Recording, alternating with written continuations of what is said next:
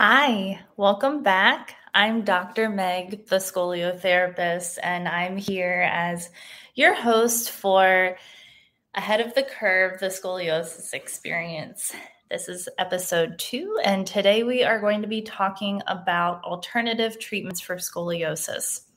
Last week, we reviewed a little bit of background on what scoliosis is, how it's commonly diagnosed, and then we went into some of the questions that the audience had regarding whether or not digestion is an issue for people that have scoliosis.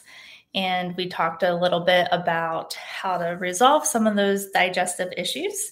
And today I'm going to take a deeper dive into that a little bit later. so, First, I'm going to just talk a little bit about some alternative treatments for scoliosis.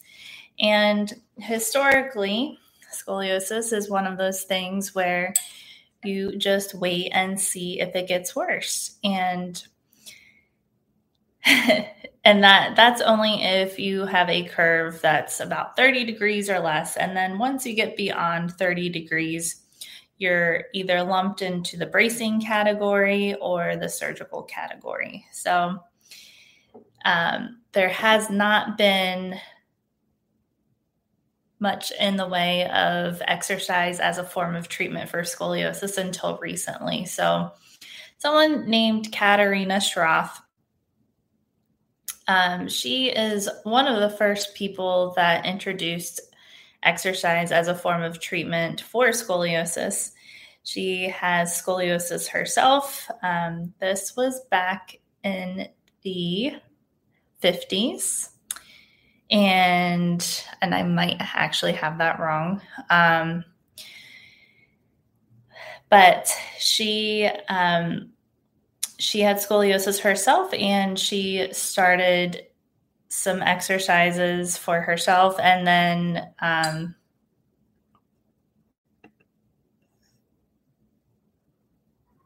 sorry i'm having a little technical difficulties. Sorry about that. Um, so she saw a ball on the playground that was partially inflated and she saw that partially inflated balls as something that was similar to her rib cage. And she was thinking, okay, well, you know, if I add some air into the ball, it actually helps that ball to be more symmetrical and less flattened on that side. So she tried to apply that same principle to her rib cage and created what was called three dimensional breathing. So that's where you're trying to direct your breath into your hollow spaces or the spaces that are more flattened. And this was really effective in um, changing the shape of the rib cage. So your rib cage is made of a nice soft cartilage, so it's more malleable, pliable, and you're able to change the shape of it. So when you begin changing the shape and the direction that your rib cage is in, in baseline, then it starts to pull a bit on your spine and it helps to derotate actually your spinal segments, your spinal vertebrae, because your ribs, they actually attach to the sides of your vertebrae. So if we can direct it with the breath, if we can derotate throughout the day, think about how many times you breathe a day. If you're able to purposefully breathe in a way that is derotating over and over and over again, you're really going to have a tremendous impact on how your scoliosis is appearing and how you're feeling. Um, so, in addition to just the three dimensional breathing, she also created a whole repertoire of exercises that address scoliosis and kyphosis. Kyphosis is where you have the rounded posture, the shoulders are rolled forward, and then the upper back is really rounded as well. The head protrudes forward.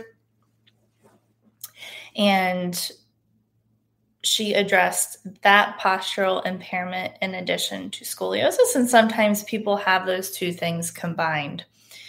She used a device called stall bars, and you may have seen it. Um, if you're familiar with scoliosis or you follow people on Instagram, you've definitely seen these. It's almost like a large ladder that attaches to the wall, and it has a bunch of, of rungs at different levels that you can use to elongate. You hold on to it, and it helps to lengthen the spine. So, this um, treatment method wasn't brought to the United States until 2000.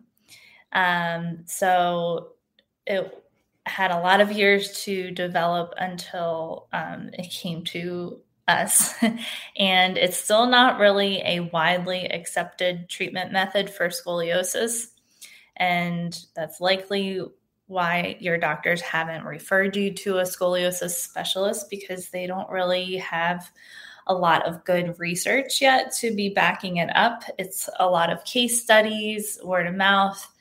Um, the problem is every time that we try to create a um, double blind study, so that's where you have a test subject who is receiving the treatment and then you have somebody that is receiving the placebo for something like scoliosis it comes to a point where every single parent or every single patient actually wants the intervention. They don't want to receive the placebo because they see how well it's affecting the other test subjects and they want it for themselves and i, I feel i feel for them you know I, I would be the same way. So it's really been a problem to have solid research to back a lot of um, these treatment methods that are really effective. And that's why doctors aren't taught about it in medical school. So if you ever have any suggestions as far as that goes, please push them over to us so that we can get the ball rolling a little bit better um, so that it's more of an accepted treatment and uh, standard treatment worldwide, nationwide. Um, in addition to the Schroth method, we have the Lyon method, we have SEAS method. Um, there's a bunch of different schools of scoliosis specific treatment, um, scoliosis specific exercise that are very, very similar to one another, and they have a few different variables from one another when we're treating our patients. So, our primary principle is elongation. Now, elongation, if you think about a slinky or a coil, when you are pulling on your slinky or coil, the more that you pull on it from each end, it actually lengthens those coils and makes them appear a bit straighter.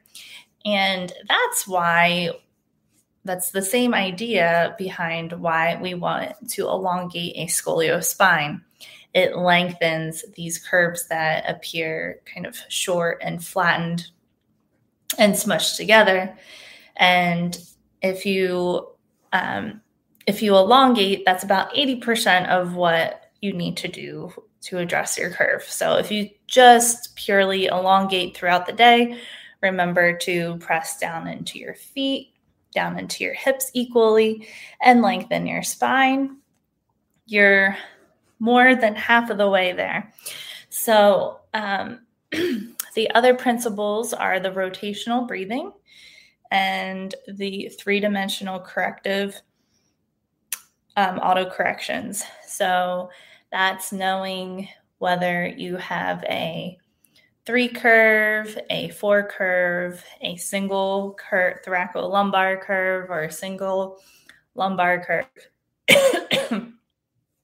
and knowing how you are supposed to adjust your posture throughout the day in order to bring yourself into the most neutral alignment.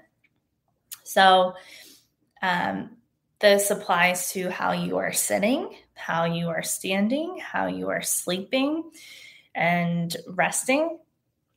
all of these things are what add up in order to create change in your spine, change in your muscle memory, and the pathways of your brain. So, depending on how long you've had scoliosis, it can take a while for those pathways to change. They're very rooted, and your center, the way that you feel center, is often very far from a neutral alignment. So, retraining your nervous system can take time.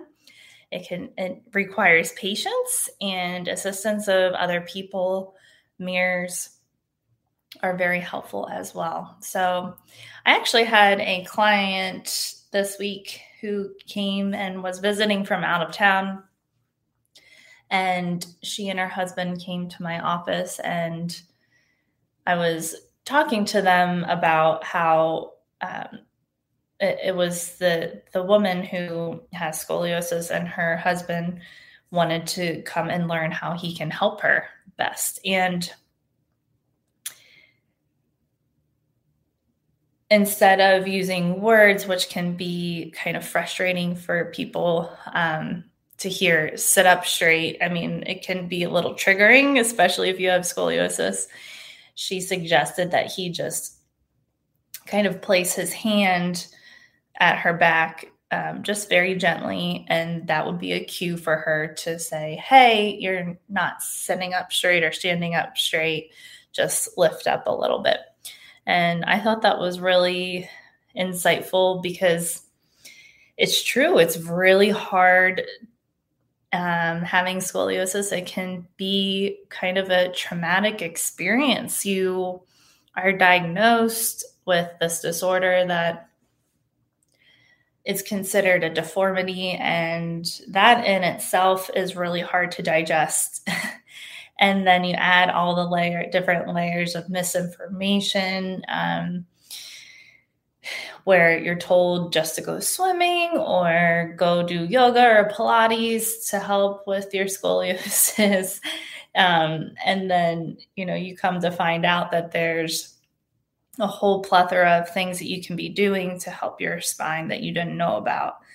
Um, but a lot of it is internal work that needs to be done in order to really recognize hey, I do have scoliosis and I do have the power to do something about it.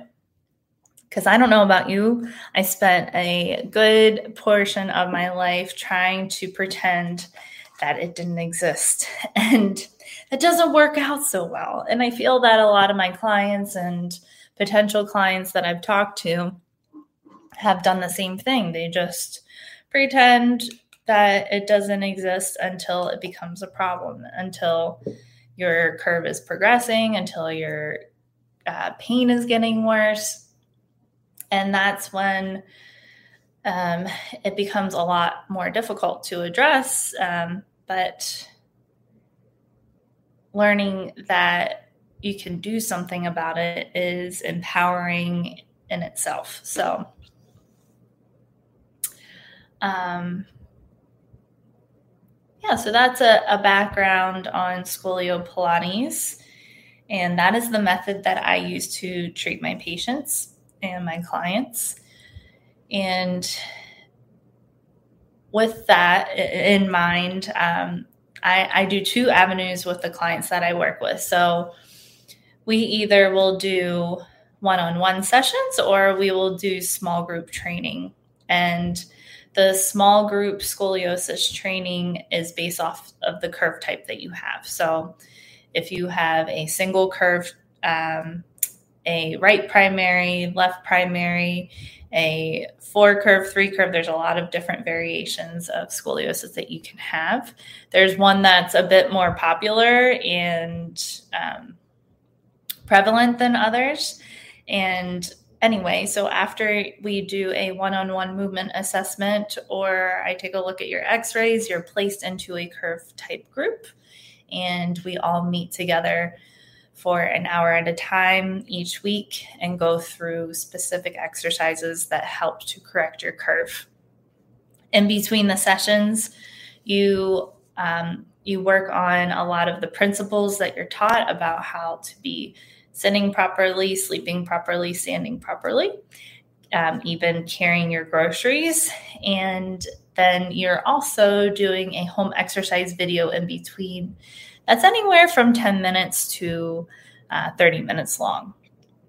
And you're doing that exercise video on a daily basis so that you're reconfirming, rewiring the pathways of your brain into a new position. Excuse me. I just had some vegetables for lunch and it's making me cough for some reason. So, um, I don't have any questions to address today. I am going to review a bit about the digestion and the stomach massage. So, I'm going to walk you through the the self stomach massage and that's where you use your hands to help facilitate movement and digestion or movement of the gas that's kind of getting stuck. Um, just as a review, last week, um, someone asked if it was common to experience gas pain after eating if you have scoliosis. And I said, yes, it is very common because if you picture a scoliosis spine and then if you picture your anatomy of your organs, the space changes for how much room you have for your intestines. So, on the side that you're having a concavity, so wherever your concave space is, is going to be a little bit closer together. And then on the side of your convex space is going to be open and wider. so it's normal for your food or for gas to kind of get stuck in those more compressed spaces. So there's something that you can do about it. I often use this technique to help myself after I eat if you know I'm experiencing that discomfort. And what you do, so you have to be pretty gentle with yourself. you start at the top of your right hip bone and then you take your fingers, you have um, two fingers, your pointer finger and middle finger pressed together. You take those fingertips to the top of that hip bone and you start stroking upward in an upward motion towards your ribs. So, this is best done if you're lying on your back because then you're in more of a relaxed position. And you do this upward movement for about a minute or two minutes. And then you add on another layer. So you continue, you start the same way, and then you do a side to side, a right to left stroke right underneath of your rib cage above your belly button. So you start right hip up to the rib cage, and then from the right side of the rib cage over to the left side of the rib cage. And you keep doing that motion for about two minutes as well.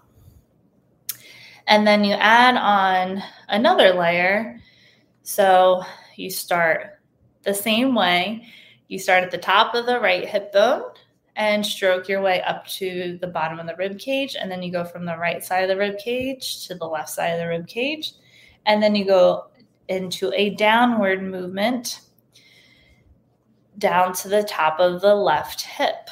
So you start at the top of the right hip, upward movement to the bottom of the rib cage, and then a side movement over to the bottom of the left rib cage, and then down to the top of the hip. And then you repeat that semi arc position, kind of like a rainbow, a square rainbow. you do that for about two minutes as well. And then the final thing, if you have a squish ball, I talked about this briefly last week, and I'm going to do a little demonstration here on YouTube. So if you're just listening, you may need to grab the video version. So pretend that this is my ottoman, and you're going to take, or your ottoman, you're going to take the ball and hug it right into where your belly button is, below the rib cage. And then you're going to lean forward, whoops, over your ottoman and over the ball, and just rest in that position.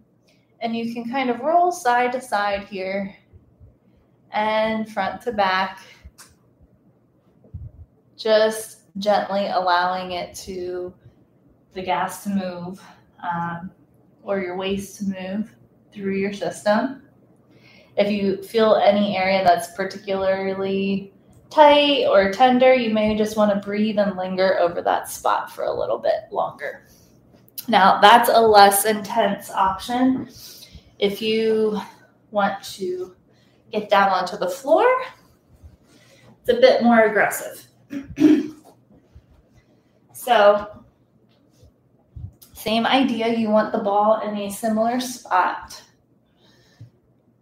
on your body. And you're going to lay down on the ball, and you can tuck your toes under so you can control the pressure a little bit. Prop up onto your elbows and roll forward and backward in that position. And you can do that for however long that you want. And they make you feel a little bit nauseous initially if you're not used to this, um, because you're getting all of your, um, you're giving your organs a massage and they can be a little bit sensitive and tender, especially with scoliosis because of those compressed areas that aren't used to receiving attention and a lot of pressure. So, that is all I have for you today.